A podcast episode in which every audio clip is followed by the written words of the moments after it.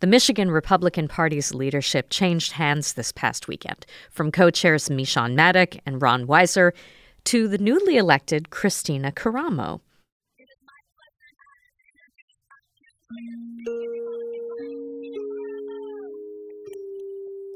From Trump leaning to something Trumpier?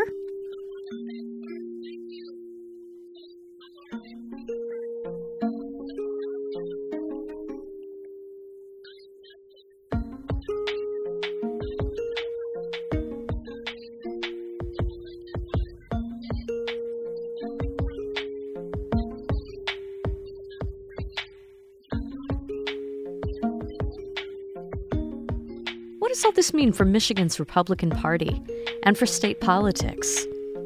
This is Stateside. I'm April Baer.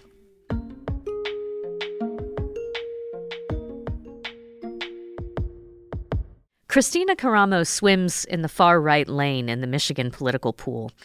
She takes a hardline stance that conservative Christianity needs to be the bedrock of all law and government. She engages in culture war politics and embraces election denialism. She also recently ran for Secretary of State against Jocelyn Benson and still has not conceded defeat, even though she lost by nearly 15 points. Colin Jackson is State House correspondent for Michigan's Public Radio Network, and he was at the convention when the leadership vote was taken. There really weren't a lot of party mainstays there. There was a lot of kind of faces of this newer, um, more closely associated with the grassroots voices uh, that were in attendance. We're also talking with Caitlin Buss, assistant editorial page editor of the Detroit News. She followed the meeting from a distance through the weekend. I think it's noticeable that there's a huge void. Um, I was at the convention in August, and it was even noticeable then. There were only a few, uh, you know, a few more well-known uh, Republicans in Michigan than there were this last go around. But I think we knew going in that Ron Weiser wasn't going to be there. If you didn't need to be there, I think it's expected that they weren't going to be there. The short list for party chair was down to Christina Karamo.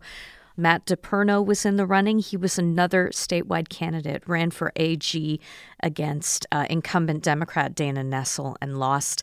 Uh, Scott Greenlee was also in the race, a businessman who's done some campaign work. Should we be surprised that Christina Karamo beat them, especially since Matt DePerno had Donald Trump's endorsement? It's not surprising, at least to me, at the microcosm level of what's been going on in Michigan. I think it is surprising when you kind of put her now in the ranks of, you know, big names of other people that have beat Donald Trump throughout the country. But Christina Karamo had a lot of grassroots support that I think, you know, certain members of the media maybe didn't see. Um, I went to a campaign event for Tudor Dixon in the fall to to report on some education stuff, and Christina Karamo was the lead up speaker to her. Well, she had way more support, and I left that event thinking, you know she's she's going to win something because these people just love her she has a very commanding presence um you know i think it's it's great we have the first black person leading the gop i think what has happened here is that this has become like a temper tantrum of sorts is that um, this small minority of people in michigan want everyone in michigan to see politics the way do, they do, society the way do they do, and they're not willing to compromise or negotiate even within the, their own Republican Party here. And Republicans who have been dedicated to conservatism and Republican Party for decades are, you know, very frustrated at this point. Mm-hmm. Yeah, Caitlin, Christina Karamo, uh, as as a candidate, as we mentioned, lost by a pretty wide margin, but has claimed election fraud. What does it say that party delegates tapped her? I mean, I heard what you said that she is somebody who seems to do well in rooms of Republican faithful among, you know, these new grassroots people who've just gotten involved since the Trump era.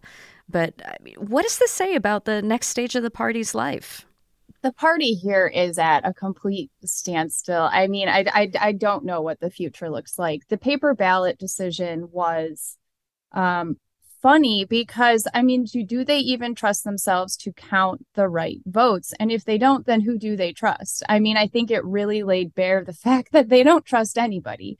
So it's a it's a weird place to be in um, as the Republican Party moving forward. I think anyone with a common sense um, approach that isn't based in fear and honestly at this point this obsession with uh, trying to prove that our elections are not safe, even when you have people like Senator Ed McBroom, other leaders in the Republican Party who stood up two years ago and said, there's nothing here.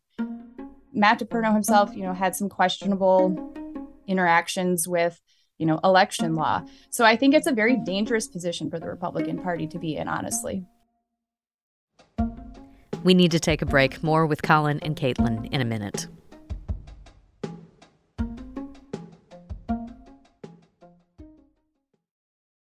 Support for Michigan Public's stateside podcast comes from Lake Trust Credit Union, working to empower financial well being for Michigan consumers, businesses, and communities.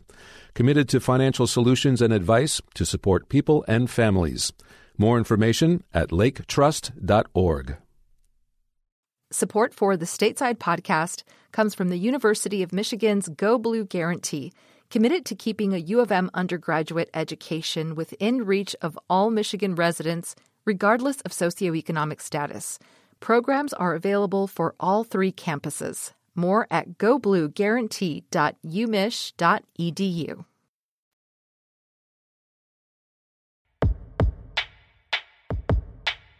Colin, can you say anything about Christina Karamo as as a coalition builder? I mean, does she have relationships with Republican elected officials who she's going to be working with. I'm not too sure about her relationships with active uh, elected state lawmakers and such. It's, at least from the grassroots section, I would imagine those relationships are there given her prominence within that. Um, from what I heard from her supporters on the convention floor, though, was they just trust her. As Caitlin alluded earlier, she has this magnetism to her. People don't see her as a politician. They see her as someone they can relate to, someone who speaks their mind, someone who's going to tell it like it is. And that's kind of the be- that's kind of the image she's built for herself, at least among uh, the party faithful, which I think is why she was a front runner across all three rounds of voting. Something she had mentioned frequently, though, um, when I talked to her Friday night when she was going around to all the different congressional district meetings, uh, trying to gather support for her chair race, was she had really three main points. Um, one of them dealt with elections, one of them dealt with restoring trust in the party. But the third point I thought was most interesting. That was she really wants to grow the party, especially in urban areas in and around Detroit, where the party traditionally has just kind of ceded that territory to Democrats. And she mentioned that on the convention floor. Uh, she's mentioned that speeches and conversations. And the people that voted for her, the people that support her, they do think she's the woman to do the job. Right. And this is a Michigan is a state that has is going to have a Senate seat in the balance next time around. Caitlin Buss, I know this doesn't all land on the shoulders of the state party chair, but it really feels like many Republicans see 2024 as a pretty big opportunity with Debbie Stabenow stepping down. And we've heard that there are people like Bill Huizenga, uh, Lisa McClain thinking about this race already. Do you see Christina Karamo as someone who, I mean, is she, is she someone who can call candidates, who can call major fundraisers and try to make an impact in that and other races? You know, I I want to give her the benefit of the doubt um, because I I do think there are you know the potential for some good things, some turnaround to happen here but she has not been willing to engage with the press very well. And i've had several you know in-person conversations with her kind of begging her to come talk to our editorial board um, and she has been you know steadfast that she won't so i don't know how you translate that to you know being able to talk to donors who aren't going to necessarily agree with you and where you have to find that common ground um, it seems to me she's going to need to take a new approach that I'm not going to agree with everyone that I need to have helping me um, put together this new coalition um, to even have a chance at, at a Senate seat in 24. Um, if they put someone forward who only appeals to the what is 20% 25% fringe um, there's no way they're going to attract the independents that they already need to attract to get past that goalpost I'm struck by the fact that there were a lot of people who just didn't show up. What might start to make a difference going into 2024 if if more grassroots, you know, hardliners are making it in Republican county commission races, as we've seen, the the farm teams have become a little bit more conservative. Caitlin, do you have a sense of what might what might turn this around? Yeah, I think there is a sense, you know, through the end of the Trump years and even through the past gubernatorial election, a lot of Republicans just sat it out. I mean, they were very defeated. I think you're seeing a little bit of that more establishment moderate and come back and say, okay, we can't leave the arena because this is, you know, we're going to lose. We're not going to win elections. We're not even going to be able to put in place, you know, any level of policies that we want to see happening. Um, so I think there will be a lot of funding going to from these big donors again, but to outside groups. They're going to start going to PACs. They're going to start going to individual candidates um, that they think are promising, and that goes, you know, all the way up the slate, whether it's a school board candidate or you know governor. Um, they're going to be more selective, but finding those new areas um, where they can build coalitions. Have either of you heard anything from donors, members of the DeVos family, or or people like John Engler, who's been a, an orchestrator of the direction of the party in years past and and some level of decision making? I think that group of people is looking at you know not just the political landscape that has changed um, on the ground right now, but also the structure that kind of allowed it to happen.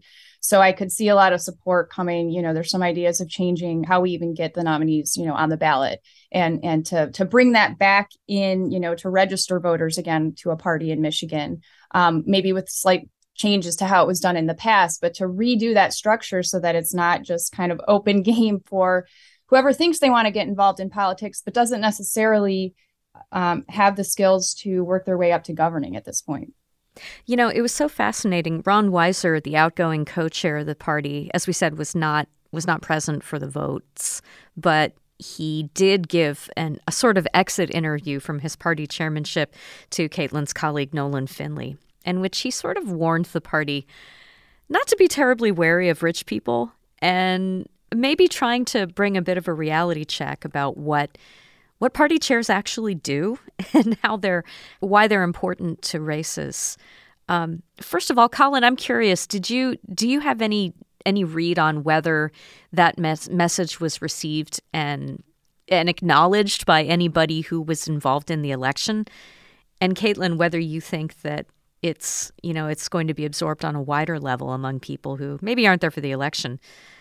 Colin, do you want to go first? Yeah, I mean, I think it's kind of not clear, but also kind of clear that from the election of um, Christina Karamo and how well by the performance of Matt DePerno, that it wasn't incredibly well received by the delegates at the convention. The third place candidate was Scott Greenlee, who was formerly party vice chair. And one of his big pitches was he knows he's been around campaigning for a while. He knows how to get people elected across the conservative spectrum uh, that he knows how to raise money and he's raised millions of dollars before. So he did well, but he still finished third. So I think the fact that they elected Christina Karamo, whose focus has been delegates, people, and less about the party elites, party insiders. I don't think it was well received. Speaking on the floor just to delegates, one of the things I heard that really stuck with me was essentially the idea, the perception at least, that the party faithful, the large scale donors, the people donating millions of dollars to conservative causes, they're also donating to other sides of the political spectrum as well. And so those people, the idea at least that those people aren't really on the Republican Party side, and therefore who needs them you know? They feel like the party itself has things have been the status quo is letting them down. So from their standpoint whether or not they have the money from these big names it shouldn't really matter. What should matter is that the people closely allied with the grassroots are determining the messaging. And I think that's where their concerns were. Mm-hmm. Yeah, I, I think Colin's right. I think this reflects kind of a shift in the base of the Republican Party at this point, some maybe perhaps nationally, which is, you know, kind of burn it to the ground and it doesn't matter. They see anyone um, who raises a ton of money or has a lot of money to give to political causes as suspect. So you know, Democrats haven't been shy about raising a ton of money either. In fact, that's kind of what basically helped them flip the Senate in Michigan this last go around, and they were very open about that. Um, I think if Republican delegates want to kind of hold that part hostage and say it doesn't matter about the money, then they need to be the ones giving it up. I mean, Democrats have done a lot more to get a lot of grassroots fundraising in. And I don't see that same level of financial commitment from Republicans uh, on the grassroots side either. So just as Nolan said, I, I think in a follow up column, you know, they've siphoned off kind of the big money they don't want, and they also don't even really want the, you know, whatever Trump grassroots money is there right now. Politics requires money, and they're going to come up against that reality. Colin, Caitlin, it's great talking to both of you. Thank you for sharing a little time with us. Thanks for having us. Thank you so much. And that's the Stateside Podcast. I'm April Baer. You can find full stateside episodes for streaming anytime at MichiganRadio.org. Also, we do suggest you check out It's Just Politics, hosted by our buddy, Zoe Clark. Today's podcast was produced by Rachel Ishikawa. Other producers on our show are Mike Blank, Ronia Cabansag, Mercedes Mejia, and April Van Buren. Our executive producer is Laura Weber Davis. Big thanks to Colin Jackson for the extra audio today. Music for the pod comes from Blue Dot Sessions. Thanks for listening. We'll be back in your feeds tomorrow. Bye bye.